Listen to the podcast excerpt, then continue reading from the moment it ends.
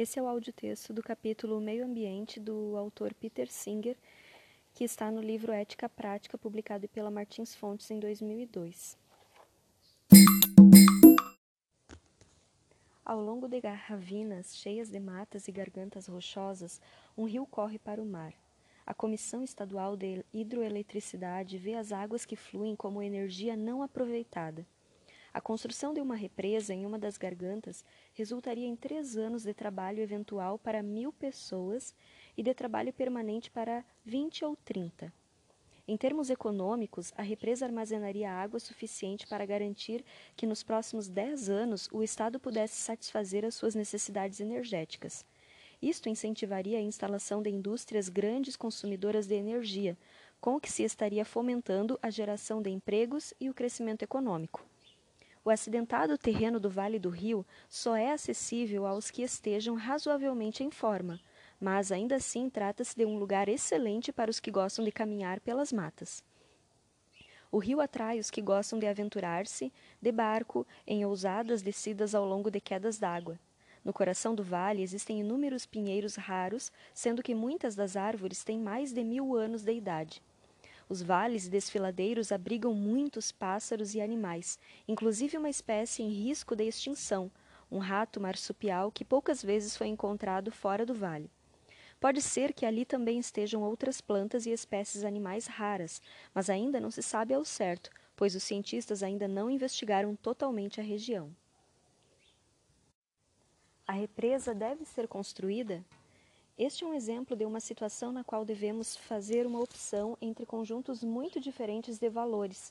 A descrição baseia-se livremente na proposta de construção de uma represa no rio Franklin, a sudoeste da Tasmânia, uma ilha que faz parte do estado australiano. Um relato do resultado pode ser encontrado no capítulo seguinte, nas páginas 307 seguintes. De propósito, porém, alterei deliberadamente alguns pormenores e a descrição acima pode ser vista como um caso hipotético. Muitos outros exemplos teriam colocado igualmente bem a oposição entre valores: derrubar florestas virgens, construir uma fábrica de papel que vai lançar poluentes nas águas costeiras, ou abrir uma nova mina na orla de um parque nacional. Um conjunto diferente de exemplos também colocaria questões correlatas, mas ligeiramente diferentes. O uso de produtos que aceleram a destruição da camada de ozônio ou o efeito estufa, a construção de novas usinas nucleares e assim por diante. Neste capítulo, vou examinar os valores que estão na base dos debates sobre essas decisões, e os exemplos que apresentei podem servir de ponto de referência para esses debates. Vou enfocar basicamente os valores em jogo nas controvérsias sobre a preservação das regiões incultas, pois é esta questão que torna mais evidente os valores fundamentalmente diferentes das duas facções. Quando falamos sobre a inundação do vale de um rio, a opção à nossa frente é absolutamente clara. Em termos gerais, podemos dizer que os que se posicionam favoravelmente à construção da represa estão valorizando a oferta de empregos e uma maior renda per capita para o Estado em detrimento da preservação da natureza, das plantas e dos animais, tanto os mais comuns quanto aqueles que estão ameaçados de extinção, bem como das atividades recreativas ao ar livre. Antes de começarmos a esmiuçar os valores que apoiariam a construção da represa e dos que não o fariam, seria bom procedermos a, breve, a um breve exame das origens das atitudes modernas com relação ao mundo natural.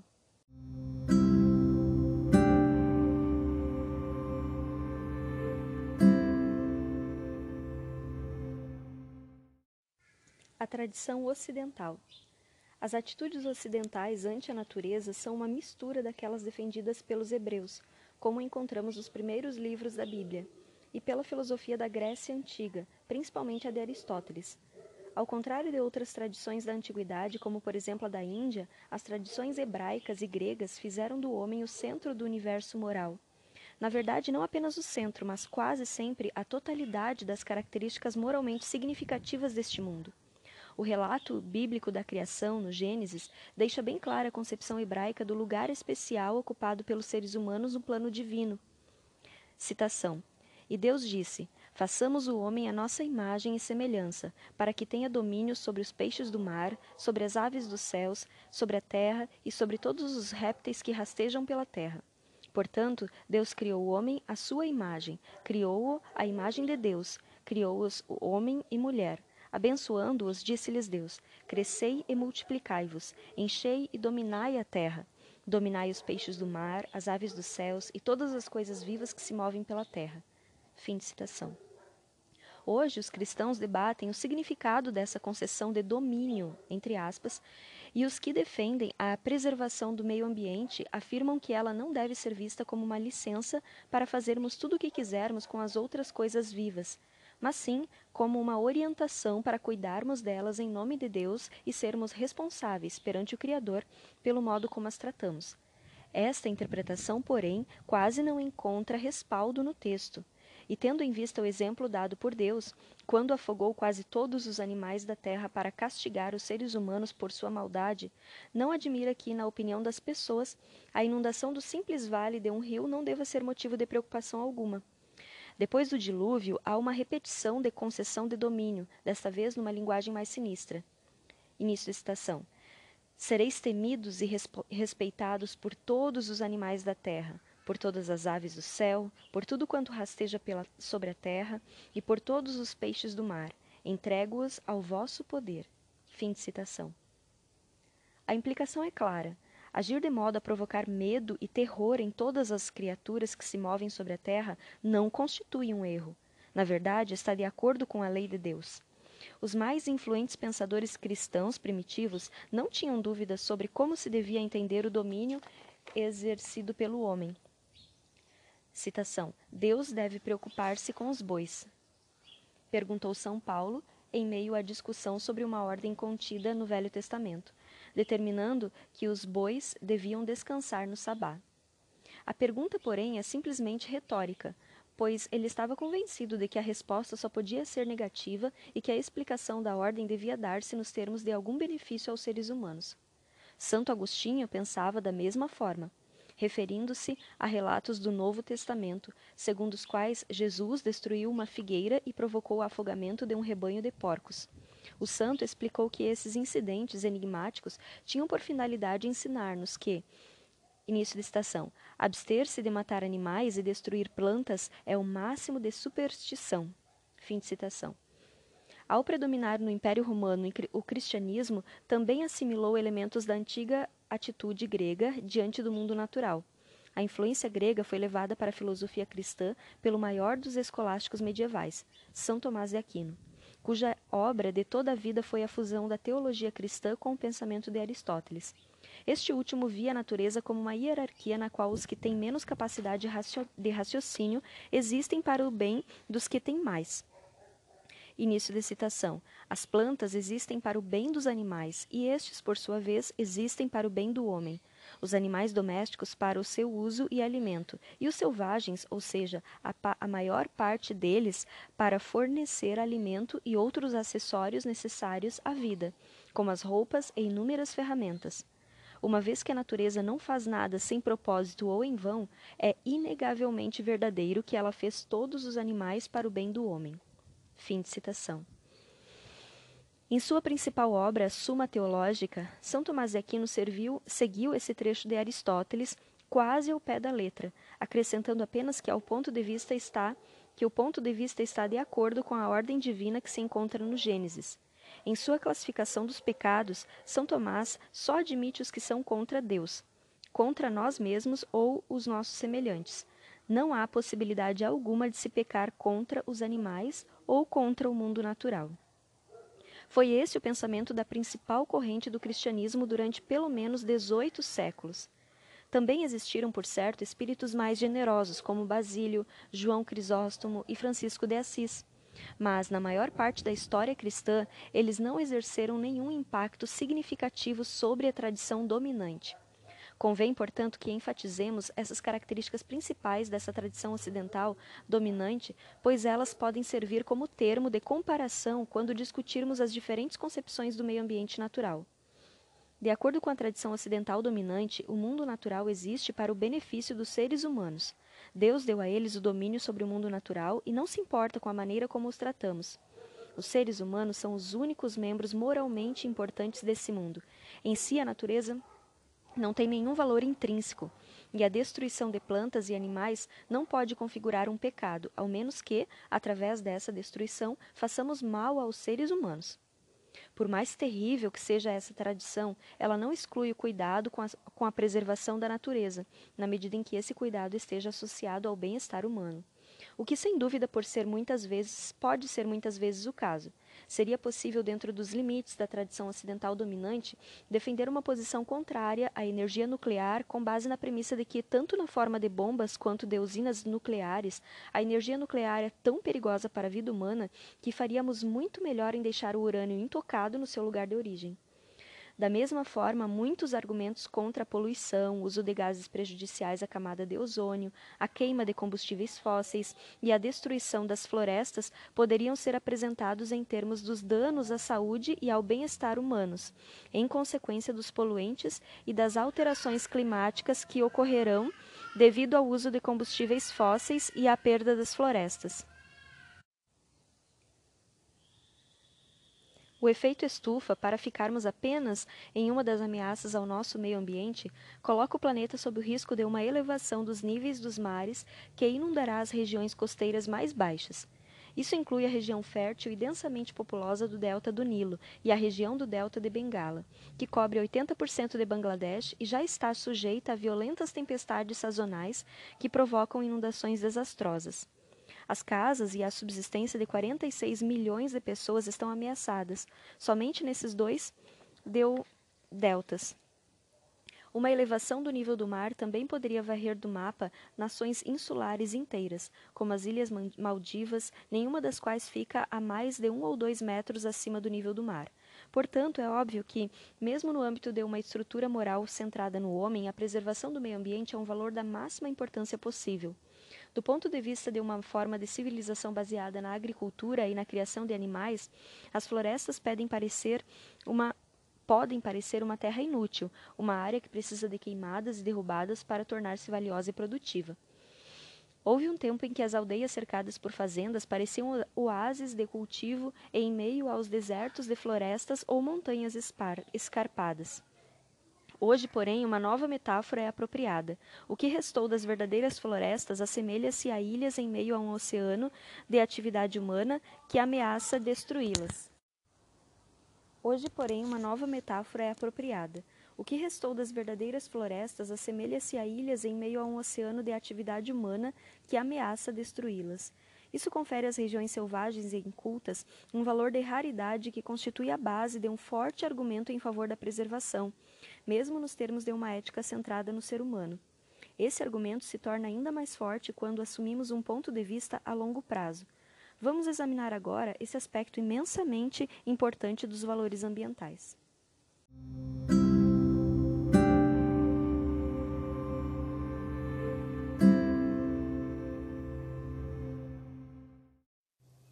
As futuras gerações. Uma floresta virgem é o produto de todos os milhões de anos que se passaram desde o início da vida em nosso planeta. Se ela for derrubada, outra floresta pode crescer em seu lugar, mas a continuidade terá sido interrompida. O rompimento dos ciclos naturais da vida das plantas e dos animais significa que a floresta jamais será como teria sido se não tivesse sido derrubada. As vantagens decorrentes da derrubada das florestas, empregos, lucros comerciais, ganhos de exportação, papel e papelão mais baratos para as embalagens, são vantagens a curto prazo. Mesmo que as florestas não sejam derrubadas, mas inundada, inundadas para a construção de uma represa que gere eletricidade, é provável que os benefícios só perturbem, perturbem, perdurem por uma ou duas gerações. Depois disso, uma nova tecnologia fará com que tais métodos de geração de energia se tornem obsoletos. No entanto, uma, uma vez a floresta derrubada ou inundada, a sua ligação com o passado estará perdida para sempre. Esse é um custo com o qual terão de arcar todas as gerações que nos sucederem neste planeta. É por isso que os ambientalistas estarão certos quando se referem às florestas como uma herança mundial. É uma coisa que herdamos de nossos ancestrais e que devemos preservar para os nossos descendentes, se quisermos que eles não se vejam privados dela. Ao contrário de muitas outras sociedades humanas mais estáveis e voltadas para suas tradições, a nossa formação política e cultural tem uma grande dificuldade de admitir valores ao longo prazo. É público e notório que os políticos só conseguem enxergar as próximas eleições, mas, mesmo que assim seja, os seus assessores econômicos estarão sempre lhes dizendo que qualquer coisa a ser ganha no futuro deve ser descontada, a tal ponto que torne fácil negligenciar por inteiro o futuro a longo prazo. Os economistas aprenderam a aplicar uma taxa de desconto a todos os bens futuros. Em outras palavras, um milhão de dólares daqui a 20 anos não terá o mesmo valor de um milhão de dólares hoje, mesmo levando-se em conta a inflação. Os economistas descontarão o valor do milhão de dólares em uma certa porcentagem, que, em geral, corresponde às taxas de juros reais ao longo prazo. Em termos econômicos, isto faz sentido, pois se hoje eu tivesse mil dólares, poderia investi-los de tal modo que, em termos reais, valessem mais daqui a 20 anos. Mas o uso de uma taxa de desconto significa que os valores ganhos daqui a 100 anos serão muito baixos em comparação com os valores ganhos hoje. Quanto aos valores ganhos daqui a um milênio, serão praticamente inexistentes. Isso não, deve, não, se deve a nenhuma incerteza sobre a existência ou não de seres humanos ou outras criaturas sencientes habitando este planeta na ocasião, mas simplesmente ao efeito cumulativo da taxa de retorno aplicada ao dinheiro investido hoje. No entanto, do ponto de vista dos valores sem preço e atemporais das florestas, a aplicação de uma taxa de desconto nos dá a resposta errada. Existem certas coisas que, depois de perdidas, não podem ser recuperadas por dinheiro algum.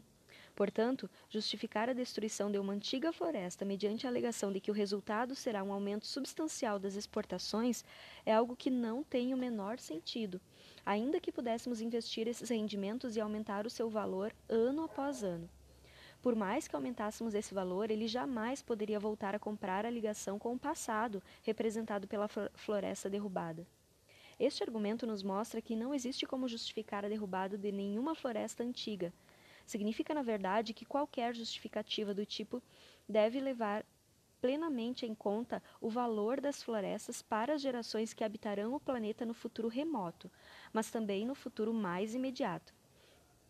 Esse valor estará obviamente ligado à importância cênica ou biológica da floresta, mas à medida que diminui a proporção das verdadeiras terras virgens, cada uma de suas partes se torna significativa, pois as oportunidades de se conhecer uma grande extensão natural vão se tornando raras e também diminuem as probabilidades de se fazer uma seleção razoável das principais formas de terras virgem, virgens a serem preservadas. Poderemos ter a certeza de que as futuras gerações vão apreciar a natureza? Não serão mais felizes quando sentados em shopping centers com ar-condicionado ou diante de jogos de computador mais sofisticados do que jamais imaginamos? É possível que sim, mas existem várias razões para não atribuirmos grande importância a essa possibilidade. Em primeiro lugar, a tendência tem seguido a direção oposta. O apreço pela natureza nunca foi tão grande quanto hoje, sobretudo nos países que superaram pobre... os problemas de pobreza e da fome e têm relativamente poucas terras virgens remanescentes em seu território.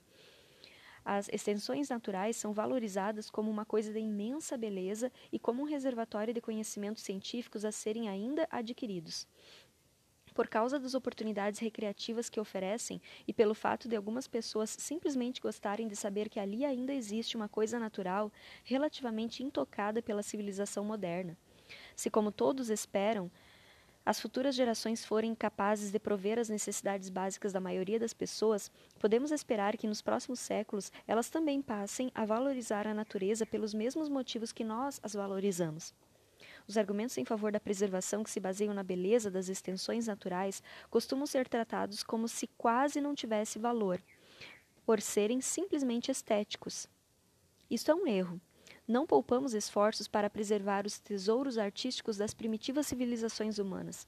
É difícil imaginar qualquer vantagem econômica que estaríamos dispostos a aceitar como compensação adequada pela destruição das pinturas do Louvre, por exemplo.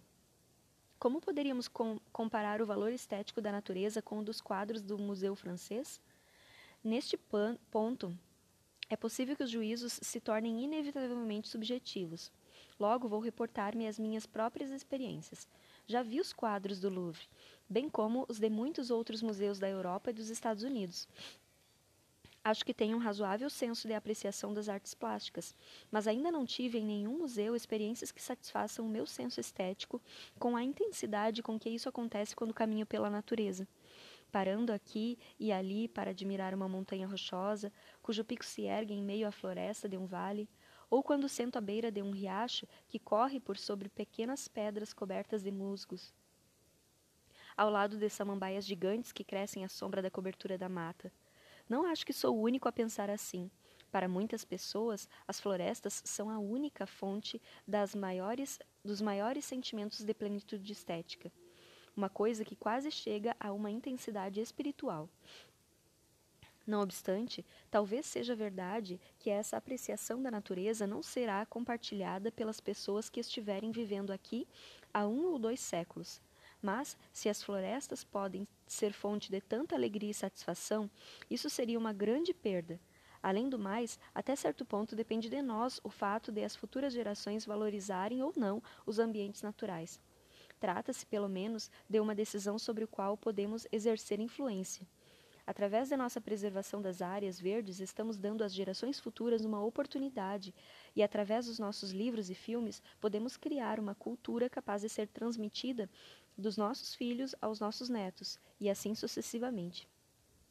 Se achamos que um passeio pela floresta com os nossos sentidos em harmonia com a apreciação de tal experiência é uma forma muito mais compensadora de passar o dia do que ficar brincando com jogos de computador, ou se acharmos que levar a nossa comida e a nossa barraca numa mochila para ficar uma semana explorando uma floresta faz muito mais pelo caráter de uma pessoa do que ficar em casa assistindo à televisão durante o mesmo número de dias, então devemos incentivar as futuras gerações a viver em sintonia com a natureza. Se terminarem por preferir os jogos de computador, teremos falhado. Por último, se deixarmos intactas todas as extensões naturais que hoje existem, as gerações futuras pelo menos terão que a opção de deixar de lado os seus jogos de computador e sair para ver um mundo que não foi criado pelos seres humanos. Se destruirmos as áreas naturais, essa opção deixará de existir para sempre. Assim como gastamos justificadamente enormes fortunas para preservar cidades como Veneza, ainda que as futuras gerações talvez não demonstrem interesse por tais tesouros arquitetônicos, devemos também preservar a natureza, ainda que exista a possibilidade de que as futuras gerações se interessem muito pouco por ela. Desse modo, não lesaremos as futuras gerações da mesma maneira que fomos lesados pelos atos impensados das gerações passadas que nos privaram da possibilidade de conhecer animais como o dodó, a vaca marinha de Steller ou o tilacino, o tigre marsupial da Tasmânia. Precisamos ter o cuidado de não infligir perdas igualmente irreparáveis às gerações que vierem depois de nós. Quanto a isso, também, o esforço em mitigar o efeito estufa deve ser alvo da mais alta prioridade, pois, se por extenso, na, extensões naturais, entre aspas, queremos nos referir àquelas partes do nosso planeta que ainda não foram afetadas pela atividade humana, talvez já seja tarde demais. Pode ser que isso já tenha deixado de existir em nosso planeta. Segundo Bill McKibben, ao destruir a camada de ozônio e aumentar a quantidade de dióxido de carbono na atmosfera, já provocamos a mudança que vem expressa no título de seu livro The End of Nature O Fim da Natureza. Início da citação. Ao modificarmos as condições atmosféricas, fazemos com que cada ponto da Terra seja feito pelo homem, artificial. Privamos a natureza de sua independência, e isto é fatal para o seu significado. A independência da natureza é, em itálico, o seu significado.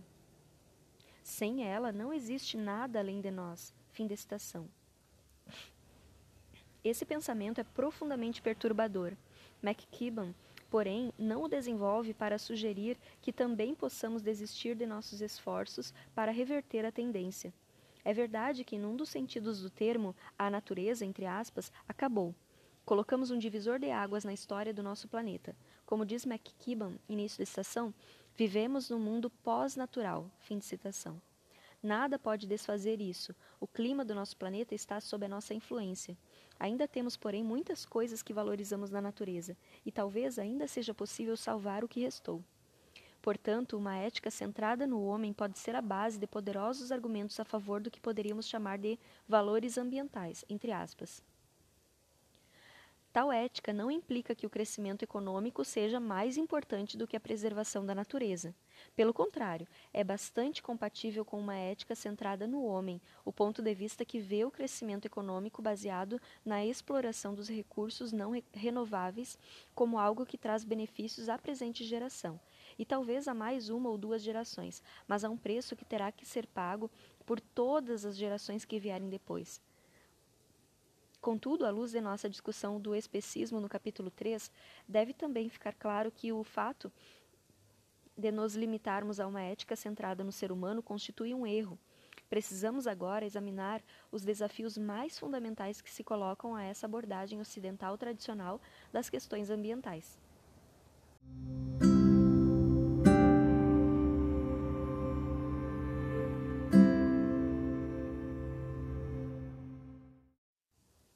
Existe valor além dos seres sencientes? Ainda que a condução de alguns debates sobre as mais importantes questões ambientais possa dar-se mediante o apelo exclusivo aos interesses ao longo prazo de nossa própria espécie, em qualquer abordagem séria dos valores ambientais, um problema central será a questão do valor intrínseco. Já vimos que é arbitrário defender o ponto de vista de que só os seres humanos têm valor intrínseco. Se encontramos valor nas experiências humanas conscientes, não podemos negar que existe valor em pelo menos algumas experiências de seres não humanos. Até onde chega esse valor? A todos os seres sencientes, mas exclusivamente a eles? Ou extrapola a fronteira da sensibilidade?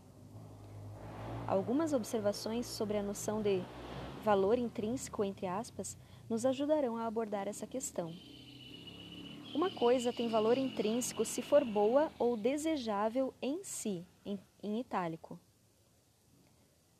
O contraste se dá com o valor instrumental, em, entre aspas, que é um valor em forma de meio para a obtenção de algum outro fim ou objetivo.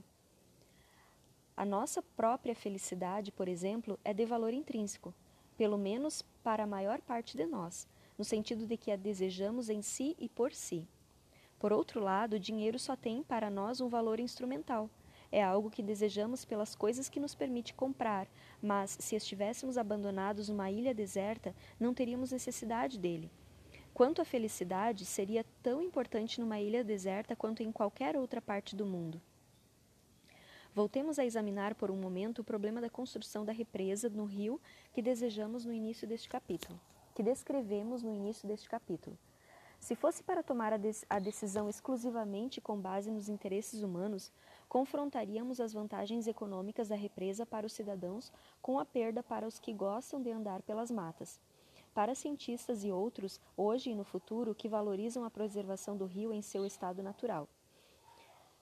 Já vimos que, pelo fato de esse cálculo incluir um número indeterminado de gerações futuras, a perda do rio terá um custo muito maior do que imaginaríamos a princípio. Mesmo assim, se levarmos o fundamento de nossa decisão além dos interesses dos seres humanos, teremos muito mais elementos contrários às vantagens econômicas da construção da represa. Nesses cálculos devem agora entrar os interesses de todos os animais que vivem na área a ser inundada. Alguns talvez consigam mudar-se para uma região vizinha apropriada, mas as regiões selvagens não são lugares cheios de recantos vazios à espera de animais que venham ocupá-los. Se existe um território capaz de prover a subsistência de um animal nativo, é bem provável que já esteja ocupado. Portanto, quase todos os animais que vivem na área inundada vão morrer, alguns afogados, outros de fome. São dois tipos horríveis de morte, e ao sofrimento implícito nessas mortes não devemos atribuir, como já vimos, uma importância menor do que a que atribuímos a nós mesmos, a, no, a, a, a, que atribuiríamos a mesma quantidade de sofrimento que se abatesse sobre, no, sobre seres humanos. Esses fatos vão aumentar significativamente o peso dos argumentos contrários à construção da represa. Que dizer do fato de que os animais vão morrer a parte o sofrimento que acompanhará essas mortes? Como vimos, é possível, sem que nos acusem de discriminação arbitrária com base em considerações de espécie. Ver a morte de um animal não humano como algo menos significativo do que a morte de uma pessoa, uma vez que os seres humanos são capazes de prever e planejar com antecedência de uma maneira que não está ao alcance dos animais. Essa diferença entre provocar a morte de uma pessoa e a de ser que e a de um ser que não é uma pessoa, não significa que a morte de um animal que não é uma pessoa deva ser tratada como coisa de menor importância. Pelo contrário, os utilitaristas levarão em conta a perda que a morte inflige aos animais, a perda de toda a sua futura existência e, a, e das experiências que teriam feito parte de suas vidas futuras. Quando a construção de uma represa inunda um vale e mata milhares, talvez milhões, de criaturas sencientes, deve-se atribuir a essas mortes uma grande importância no âmbito das avaliações dos custos e benefícios da construção. Além disso, para os utilitaristas que aceitam o ponto de vista total que discutimos no capítulo 4, se a represa destrói o habitat dos animais, é preciso considerar relevante o fato de que essa perda é contínua. Se a represa não for construída, é provável que os animais continuem a viver no vale por milhares de anos, experimentando seus prazeres e sofrimentos específicos. Poder-se-ia perguntar se, para os animais, a vida no ambiente natural oferece um lado positivo de prazer em relação ao sofrimento, ou de satisfação de suas preferências em relação à frustração delas. Nesse ponto, a ideia de calcular os benefícios torna-se quase absurda. Isso, porém, não significa que a perda de, de, futuras vidas animais deva ser negligenciada no processo de tomada de decisão. Talvez isso não seja tudo. Não seria o caso de atribuirmos importância não apenas ao sofrimento e à morte de um determinado número de animais, mas também ao fato de que toda uma espécie pode desaparecer? Que dizer da perda de árvores que ali estiveram por milhares de anos? Que importância, se é que há alguma, devemos atribuir à preservação dos animais, das espécies, das árvores e do ecossistema do vale, independentemente dos interesses dos seres humanos, sejam eles econômicos, recreativos ou científicos, em sua preservação? Temos aqui uma divergência moral fundamental, uma divergência sobre quais tipos de seres devem ser levados em conta em nossas deliberações morais. Examinemos o que tem sido afirmado a respeito desse levar a ética além dos seres sencientes.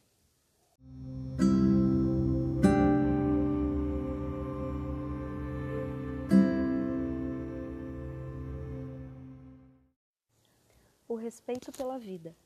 A posição ética defendida neste livro vai além da ética da tradição ocidental dominante, mas em alguns aspectos é visivelmente do mesmo tipo. Nossa posição traça os limites das considerações morais que dizem respeito a todas as criaturas sencientes, mas deixa outros seres vivos fora desses limites. A inundação das florestas, das velhas florestas, a possível perda de toda uma espécie, a destruição de vários ecossistemas complexos, o bloqueio do rio e a perda das gargantas rochosas são fatores que só devem ser levados em consideração na medida em que exercem, exerçam um efeito adverso sobre criaturas sencientes. Será possível um rompimento mais radical com a posição tradicional? Será possível mostrar que alguns ou todos os aspectos da inundação do vale têm valor intrínseco, de tal modo que devam ser levados em conta independentemente dos seus efeitos sobre seres humanos ou animais? Levar uma ética além dos seres sencientes e fazê-la plausivelmente é uma tarefa difícil. Uma ética que tenha por base os interesses de criaturas sencientes parte de premissas bem conhecidas. As criaturas sencientes têm vontades e desejos. A pergunta, entre aspas, como deve ser o afogamento de um gambá, pelo menos faz sentido, ainda que para nós seja impossível dar uma resposta mais conhecida do que deve ser horrível, entre aspas. Ao chegarmos às decisões morais que afetam criaturas sencientes, podemos tentar acrescentar os efeitos exercidos por diferentes ações sobre todas as criaturas sencientes afetadas pelas ações alternativas abertas a nós. Isso nos dá pelo menos uma tosca orientação com relação àquilo que talvez fosse a coisa certa a fazer. Mas não há nada, em itálico, que corresponda ao que deve ser uma árvore morrendo porque as suas raízes foram inundadas. Ao abandonarmos os interesses de criaturas sencientes como nossa fonte de valor, onde encontraremos valor? O que é bom ou mal para as criaturas não sencientes? E por que isso, não, não é, e por que isso tem importância? Poderíamos pensar que, enquanto nos limitarmos às coisas vivas, a resposta não será difícil de encontrar. Sabemos o que é bom ou mal para as plantas do nosso jardim. Água, luz do sol e composto orgânico são coisas boas. Extremos de frio ou calor são nocivos. O mesmo se aplica às plantas de qualquer floresta ou região inculta. Portanto, por que não ver o seu florescimento como bom em si, independentemente de sua utilidade para as criaturas sencientes? A esse propósito, um dos problemas consiste em que, sem interesses conscientes a nos orientar, não temos como avaliar as importâncias relativas a serem atribuídas ao florescimento de diferentes formas de vida. Um pinheiro ruon de dois mil anos de idade é mais digno de ser preservado do que um tufo de relva? A maior parte das pessoas vai dizer que sim, mas essa opinião parece ter sido ter ter mais a ver com os nossos sentimentos de respeito e veneração pela idade, pelo tamanho e pela beleza da árvore, ou com o tempo que seria necessário para substituí-la, do que com a nossa. Uh, ou com o tempo que seria necessário para substituí-la, do que com a nossa percepção de algum valor intrínseco no florescimento de uma velha árvore, um valor intrínseco que o tufo de relva não possui. Se pararmos de falar em termos de ciência, o limite entre objetos naturais vivos e inanimados fica mais difícil de defender. Seria realmente pior abater uma árvore velha do que destruir uma bela estalactite que levou muito mais tempo ainda para atingir a sua forma atual? Com base em que se poderia emitir tal opinião? Talvez a melhor defesa conhecida de uma ética que abranja todas as coisas vivas seja a de Albert Schweitzer. A expressão usada por ele, respeito pela vida, entre aspas, é muitas vezes citada. Os argumentos por ele oferecidos em defesa de tal posição são menos conhecidos. Aqui está uma das poucas passagens nas quais ele defendeu a sua ética. Início da estação. A verdadeira filosofia deve começar pelos fatos mais imediatos e abrangentes da consciência. E isso pode ser formulado da seguinte maneira: Sou vida que quer viver e existo em meio à vida que quer viver. Do mesmo modo como em minha vontade de viver existe um anseio por mais vida e por aquela misteriosa exaltação da vontade que se chama de prazer, e o terror diante do aniquilamento e daquele insulto à vontade de viver a que chamamos dor, tudo isso também predomina em toda a vontade de viver que me cerca, e predomina por igual, quer consiga expressar-se a minha compreensão, quer permaneça não expresso. A ética, portanto, consiste nisto, no fato de eu vivenciar a necessidade de pôr em prática o mesmo respeito pela vida e de fazê-lo igualmente, tanto com relação a mim mesmo quanto no que diz respeito a tudo que deseja viver. Nisso já tenho o necessário princípio fundamental de moralidade. É bom, em itálico, conservar e acalentar a vida. É ruim, em itálico, destruir e reprimir a vida. Um homem só será realmente ético quando obedecer ao dever que lhe é imposto de ajudar toda a vida que for capaz de ajudar e quando se der ao trabalho de impedir que se causem danos a todas as coisas vivas. Ele não pergunta se está esta ou aquela vida digna de solidariedade enquanto dotada de valor intrínseco, nem até que ponto ela é capaz de sentimentos. Para ele, a vida é sagrada enquanto tal. Ele não estilhaça os cristais de gelo que reluzem ao sol, não arranca uma folha ou uma flor de uma árvore, e tem o cuidado de não esmagar insetos enquanto caminha. Se, numa noite de verão, precisa de luz para trabalhar, prefere deixar a janela fechada e respirar um ar sufocante, a permitir que os insetos venham cair sobre a sua mesa de trabalho com as asas feridas, feridas e chamuscadas. Um ponto de vista semelhante foi recentemente definido pelo filósofo norte-americano contemporâneo Paul Taylor. Até a frase anterior era a citação ainda do Albert Schweitzer. E agora começa de novo Peter Singer. Um ponto de vista semelhante foi recentemente definido pelo filósofo norte-americano contemporâneo Paul Taylor. Em seu livro Respect for, Na for Nature, Respe Respeito pela Natureza, Taylor afirma que toda coisa viva está em busca de seu próprio bem. é, citação dele aqui, em busca de seu próprio bem, de uma maneira que lhe é única. Fim de citação. Se conseguirmos entender isso, passaremos a ver todas as coisas vivas, início de citação, da mesma maneira que vemos a nós mesmos. Fim de citação. Portanto, início da estação, estaremos aptos a atribuir à sua existência o mesmo valor que atribuímos à nossa. Fim de citação. Não fica claro de que modo devemos interpretar a posição de Schweitzer. A referência do cristal de gelo é especialmente enigmática, pois um cristal de gelo não está absolutamente vivo.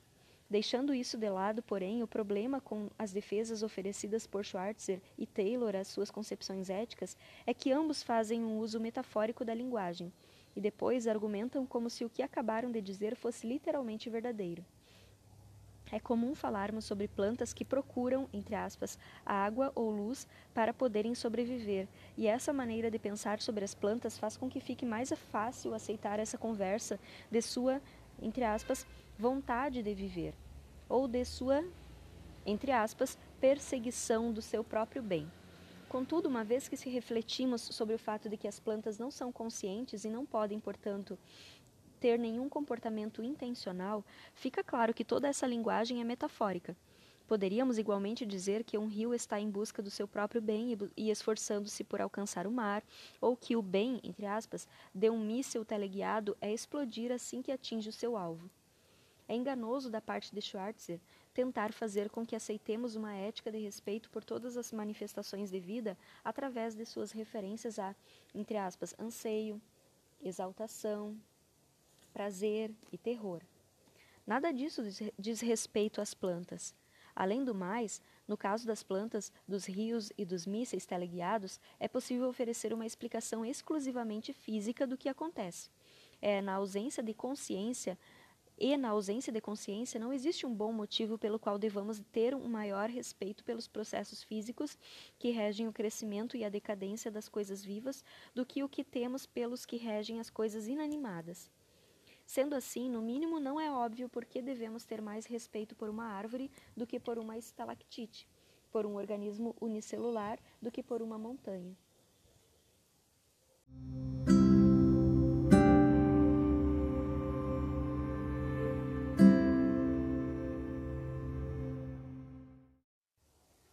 Ecologia profunda.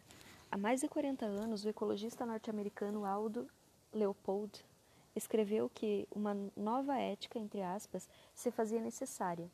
Uma, início da estação, ética que tratasse da relação do homem com a terra, os animais e as plantas que nela vivem. Fim da citação.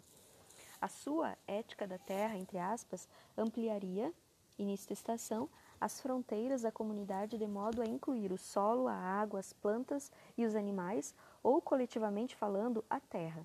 Fim de estação. O aumento das preocupações ecológicas a partir dos anos 70 levou a uma renovação do interesse por essa atitude. O filósofo norueguês Arne Naes escreveu um artigo breve, mas importante, onde estabelecia uma distinção entre as tendências superficiais, entre aspas, e profundas, entre aspas, que se verificam no movimento ecológico. O pensamento ecológico superficial estaria circunscrito à estrutura moral tradicional. Seus partidários estariam ansiosos por evitar a poluição da água para que pudéssemos beber uma água mais pura, e na base do seu empenho em preservar a natureza, estaria a possibilidade de as pessoas continuarem a desfrutar dos seus prazeres. Por outro lado, os ecologistas profundos desejariam preservar a integridade da biosfera pela necessidade dessa preservação. Ou seja, independentemente dos possíveis benefícios que o fato de preservá-la pudesse trazer para os seres humanos, para os seres humanos. Depois de Nais, vários outros autores tentaram desenvolver alguma forma de teoria ambiental profunda, entre aspas. Nos casos em que a ética do respeito pela vida enfatiza os organismos vivos individuais, as propostas de uma ética da ecologia profunda tendem a assumir alguma coisa maior do que o objetivo do valor. Espécies, sistemas ecológicos e até mesmo a biosfera como um todo.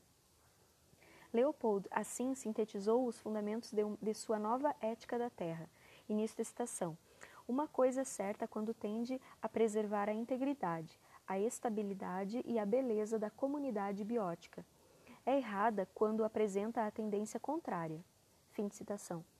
Num trabalho publicado em 1984, Arne Nice e George Sessions, um filósofo norte-americano envolvido com o movimento da ecologia profunda, estabeleceram vários princípios para uma ética ecológica profunda.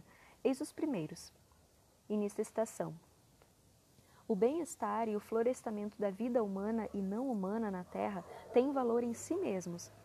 Sinônimos: valor intrínseco, valor inerente. Esses valores são independentes da utilidade do mundo não humano para finalidades humanas. Segundo ponto, a riqueza e a diversidade das formas de vida contribuem para a concretização desses valores e também são valores em si mesmas. Terceiro ponto, os seres humanos não têm o direito de reduzir essa riqueza e diversidade a não ser para a satisfação de necessidades vitais, em itálico. Fim de citação. Ainda que esses princípios se remetam à vida, no mesmo trabalho de Nice Sessions afirmam que a ecologia profunda usa o termo biosfera, entre aspas, de um modo mais abrangente, referindo-se também às coisas inanimadas como os rios, bacias hidrográficas, paisagens e ecossistemas.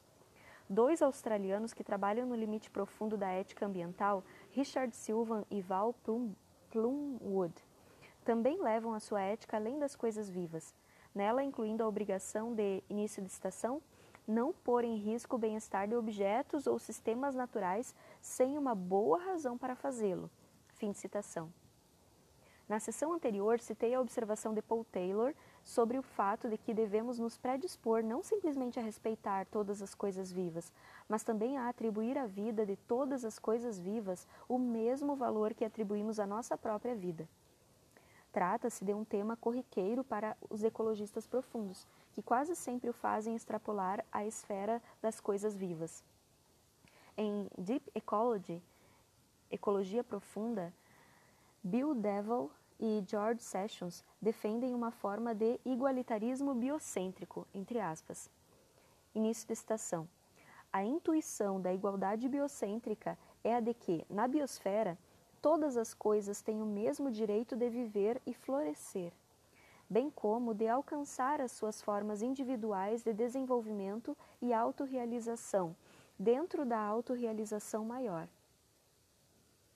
Esta intuição básica é a de que, enquanto partes do todo interligado, todos os organismos e todas as entidades da ecosfera são iguais em termos de seu valor intrínseco. Fim de citação. C. Como esta citação parece sugerir, essa igualdade biocêntrica se funda numa intuição básica, entre aspas, ela se defronta com algumas intuições muito fortes que apontam para a direção oposta. Por exemplo, a intuição de que os direitos de viver, entre aspas, e florescer, entre aspas, dos adultos normais devem ser preferidos aos dos fermentos. E, a, e os dos gorilas devem ter precedência sobre os das folhas da relva. Se por outro lado a questão for de que seres humanos, gorilas, fermentos e relvas são todos partes de um todo interrelacionado, ainda assim se poderá perguntar de que modo isso determina que eles tenham o mesmo valor intrínseco. Será porque todas as coisas vivas têm um papel a desempenhar no ecossistema do qual dependem para a sua sobrevivência? Em primeiro lugar, porém, mesmo que isso mostrasse que existe um valor intrínseco nos microorganismos e nas plantas como um todo, em itálico, não diz absolutamente nada sobre o valor de microorganismos ou plantas considerados individualmente, já que nenhum indivíduo é necessário para a sobrevivência do ecossistema como um todo. Em segundo lugar, o fato de todos os organismos serem parte de um todo interrelacionado não sugere que tenham todos um valor intrínseco, em, itálico muito menos um valor intrínseco igual. Talvez só tenham valor por serem necessários à existência do todo. E o todo talvez só tenha valor porque sustenta a existência de seres conscientes. Portanto, a ética da ecologia profunda não consegue oferecer respostas convincentes às perguntas sobre o valor das vidas de seres vivos individuais. É possível, porém, que, essa seja o, que esse seja o tipo errado de pergunta a se fazer da mesma maneira que a ciência da ecologia considera os sistemas e não os organismos individuais, a ecologia, a, a ética ecológica poderia tornar-se mais plausível se fosse aplicada num nível mais elevado, talvez no das espécies e dos ecossistemas. Por trás de muitas tentativas de extrair valores da ética ecológica, nesse nível encontra-se alguma forma de holismo. Uma certa impressão de que a espécie ou o ecossistema não são apenas um conjunto de indivíduos, mas na verdade uma entidade em si. Esse holismo é explicitado em A Morally Deep World, de Lawrence, Lawrence Johnson. Uma moralidade uh, uma profunda moralidade do mundo. Esse autor fala com grande conhecimento sobre os interesses de uma espécie e o faz num sentido diferente do da soma dos interesses de cada membro da espécie, afirmando que os interesses de uma espécie ou de um ecossistema devem ser levados em conta juntamente com os interesses individuais em nossas deliberações morais. Em The Ecological Self, Freya Matthews afirma que Qualquer, entre aspas, sistema autorrealizador tem valor intrínseco no sentido de que procura manter-se ou preservar-se, enquanto os organismos vivos são exemplos paradigmáticos de sistemas autorrealizadores. Matthews, a exemplo de Johnson, inclui as espécies e os ecossistemas como entidades holísticas ou individualistas, dotadas de uma própria forma de realização. A autora chega a incluir todo o ecossistema global, seguindo James Lovelock, Lovelock ao referir-se a ele pelo nome da deusa grega da terra, Gaia. Com base nisso, ela defende a sua própria forma de igualitarismo biocêntrico. Existe, sem dúvida, uma verdadeira questão filosófica no fato de uma espécie ou um ecossistema poderem, ou não, ser vistos como o, o tipo de indivíduo que pode ter interesses, ou um eu, entre aspas, a realizar-se, e, ainda que essa possibilidade exista, a ética da ecologia profunda vai deparar-se com problemas semelhantes aos que identificamos em nosso exame da ideia do respeito pela vida, pois é necessário não apenas que se possa afirmar com propriedade que árvores, espécies e ecossistemas têm interesses, mas que têm interesses moralmente significativos. Para que os vejamos como individualidades, entre aspas, será preciso mostrar que a sobrevivência ou a realização desse tipo de individualidade tem um valor moral, independentemente do valor que possui devido à sua importância para a manutenção da vida consciente. Ao discutirmos a ética do respeito à vida, vimos que uma das maneiras de determinar que um interesse é moralmente significativo consiste em perguntar o que representa, para a entidade afetada, ter um interesse não satisfeito. A mesma pergunta pode ser feita a respeito da autorrealização. Que significa para o eu permanecer não realizado? É possível dar respostas inteligíveis a essas perguntas quando elas são feitas a propósito de seres sencientes, mas não de árvores, espécies ou ecossistemas. O fato de que, como James Lovelock mostra em Gaia, A New Look at Life on Earth, o título do livro, a biosfera pode reagir a acontecimentos em moldes que se assemelham aos de um sistema autossustentável, não mostra em si que a biosfera deseja conscientemente manter-se. Referir-se ao ecossistema global através do nome de uma deusa grega parece uma boa ideia, mas talvez não seja a melhor maneira de nos ajudar a pensar com clareza sobre a natureza. Da mesma forma, em menor escala, não há nada que corresponda ao sentimento de, de, de ser um ecossistema inundado por uma represa, pois não existe semelhante sentimento. A esse propósito, as árvores, os ecossistemas e as espécies assemelham-se mais a rochas do que a seres sencientes. Nessa medida, portanto, a linha divisória entre as criaturas sencientes e não sencientes constitui uma base mais sólida para a demarcação de um limite importante, do que a linha que separa as coisas vivas das inanimadas, ou as entidades holísticas e quaisquer outras entidades que, pudermos, que pudéssemos considerar não holísticas. Sejam quais forem essas outras entidades, até mesmo um átomo, quando visto a partir do nível apropriado, é um sistema complexo que procura manter-se, procura entre aspas. Essa rejeição da ideia da base ética de uma ética da ecologia profunda não significa que o argumento a favor da preservação da natureza não seja forte. significa apenas que um tipo de argumento, o argumento do valor intrínseco das plantas, das espécies e dos ecossistemas, é, na melhor das hipóteses, problemático. A menos que se possa colocá-lo numa base diferente e mais sólida, devemos restringir-nos aos argumentos baseados nos interesses das criaturas sencientes presentes e futuras, humanas e não humanas. Esses argumentos são suficientes para mostrar que, pelo menos numa sociedade onde ninguém precisa destruir a natureza para obter alimento para a sobrevivência ou materiais para abrigar-se dos elementos, o valor da preservação do que resta de regiões naturais significativas excede em muito os valores econômicos obtidos através da sua destruição.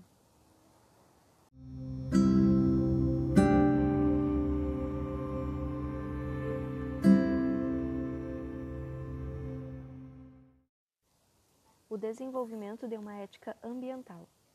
A longo prazo, o conjunto de virtudes éticas louvadas e o conjunto de proibições éticas adotadas pela ética das sociedades específicas vão sempre refletir as condições sob as quais elas devem existir e atuar, para que possam sobreviver.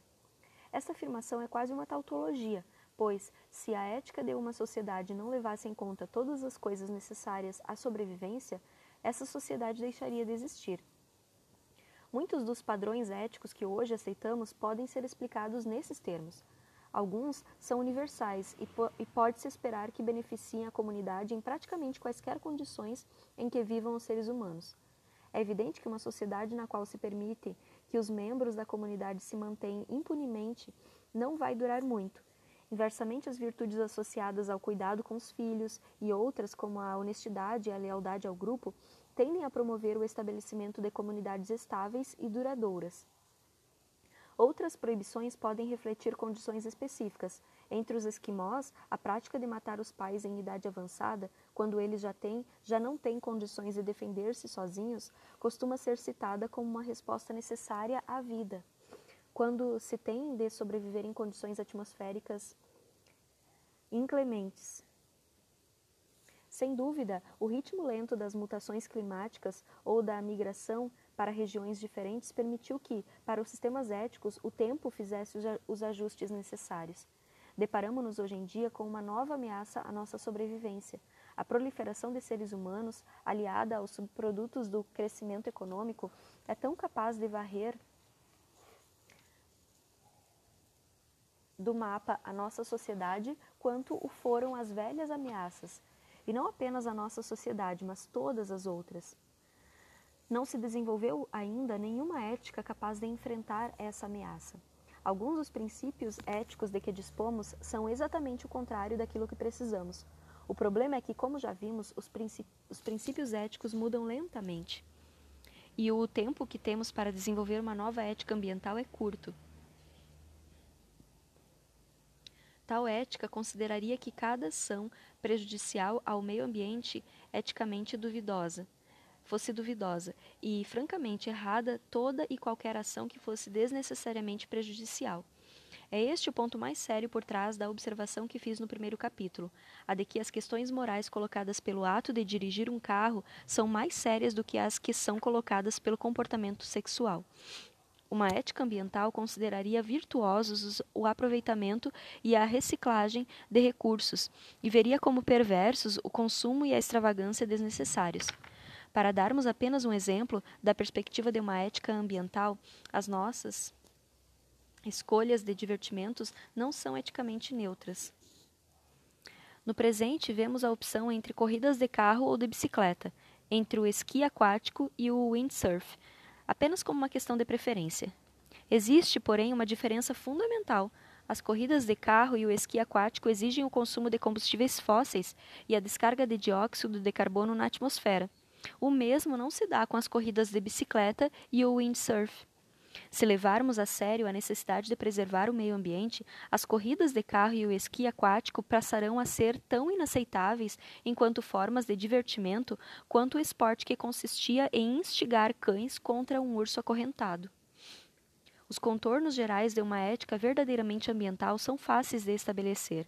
Em seu nível mais fundamental, ética, essa ética incentiva a consideração dos interesses de todas as criaturas sencientes, inclusive das gerações que habitarão o planeta num futuro remoto.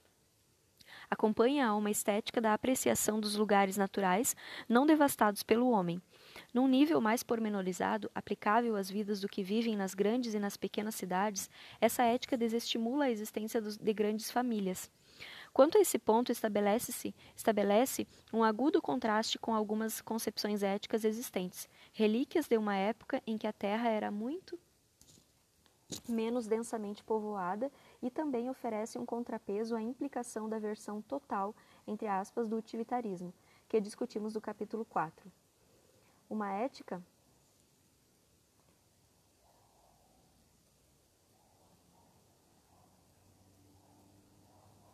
ambiental rejeita os ideais de uma sociedade materialista na qual o sucesso é medido pelo número de bens de consumo que alguém é capaz de acumular.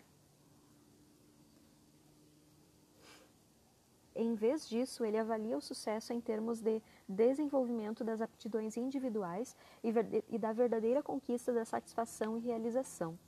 Incentiva a frugalidade na medida em que esta se faz necessária para a diminuição da poluição e para a certeza de que todas as coisas passíveis de reutilização serão reutilizadas. Jogar fora negligentemente os materiais que podem ser reciclados não passa de uma forma de vandalismo ou de roubo de nossa propriedade comum em termos dos recursos mundiais. Portanto, os diversos guias e livros para, para o consumidor verde, entre aspas, que tratam das coisas que podemos fazer para salvar o nosso planeta, reciclar o que usamos e comprar os produtos menos nocivos ao meio ambiente, fazem parte dessa nova ética que os nossos tempos exigem.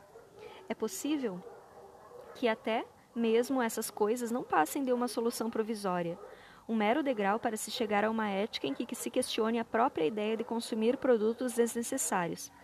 O windsurf pode ser melhor que o esqui aquático, mas se não pararmos de comprar novas pranchas que nos mantenham em dia com as últimas tendências de pranchas e velas, a diferença será apenas superficial. Precisamos proceder a um, a um reexame de nossa concepção de extravagância. No mundo sob pressão, essa concepção não se limita às limusines com chofer ou ao champanhe Dom Perignon.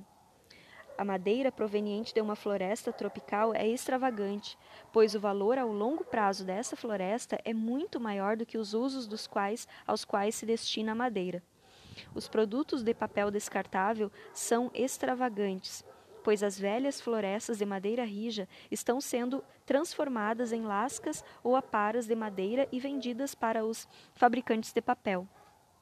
Dar um passeio de automóvel no campo é um uso extravagante de combustíveis fósseis que contribuem para o efeito estufa. Durante a Segunda Guerra Mundial, quando havia escassez de gasolina, viam-se cartazes com a pergunta: entre aspas, a sua viagem é realmente necessária? O apelo à solidariedade nacional contra um perigo visível e imediato era extremamente eficaz. O perigo que corre o nosso meio ambiente é muito menos imediato e mais difícil de ver, mas a necessidade de abrir mão de viagens desnecessárias, bem como de outras formas de consumo desnecessário, continua sendo igualmente grande. No que diz respeito aos alimentos, a grande extravagância não é o consumo de caviar ou de trufas, mas sim o de carne de boi, de porco e de aves. Cerca de 38% da produção mundial de grãos é atualmente usada na alimentação dos animais, sem contar uma grande quantidade de soja que se destina à mesma finalidade. Existem três vezes mais animais domésticos do que seres humanos em nosso planeta. O peso conjugado do gado, que hoje chega a 1 bilhão 280 milhões de cabeças, já é suficiente para superar o peso da população humana. Enquanto olhamos com apreensão para o número de bebês que nascem nas partes mais pobres do mundo, ignoramos a imensa proliferação de animais de corte, para o qual muito contribuímos. O prodigioso desperdício de grãos que alimentam os animais criados para o consumo humano já foi mencionado nos capítulos 13 e 8 deste livro. Isso, porém, representa apenas uma parte dos prejuízos causados pelos animais que deliberadamente criamos. O intenso uso de energia exigido pelos métodos utilizados nas fazendas industriais das nações desenvolvidas é responsável pelo consumo de imensas quantidades de combustíveis fósseis. Os fertilizantes químicos usados para a produção do alimento para o gado e para os porcos e aves criados em espaços fechados produzem óxido nitroso, um dos gases responsáveis pelo efeito estufa. E existe também o problema de, de perda das, da perda das florestas. Por toda parte, os seres que nelas vivem, sejam eles humanos ou não, estão sendo expulsos do seu ambiente. Desde 1960, 25% das florestas da América Central já foram derrubadas para a criação de gado. Uma vez derrubada a vegetação, os solos pobres vão suportar a pastagem por alguns anos. Depois disso, porém, é preciso encontrar novos pastos.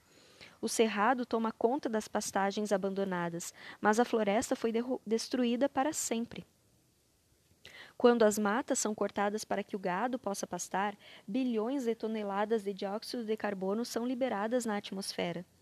Por último, imagina-se que o gado existente no mundo produza cerca de 20% do metano liberado na atmosfera, e o metano capta 25 vezes mais calor do Sol do que o dióxido de carbono.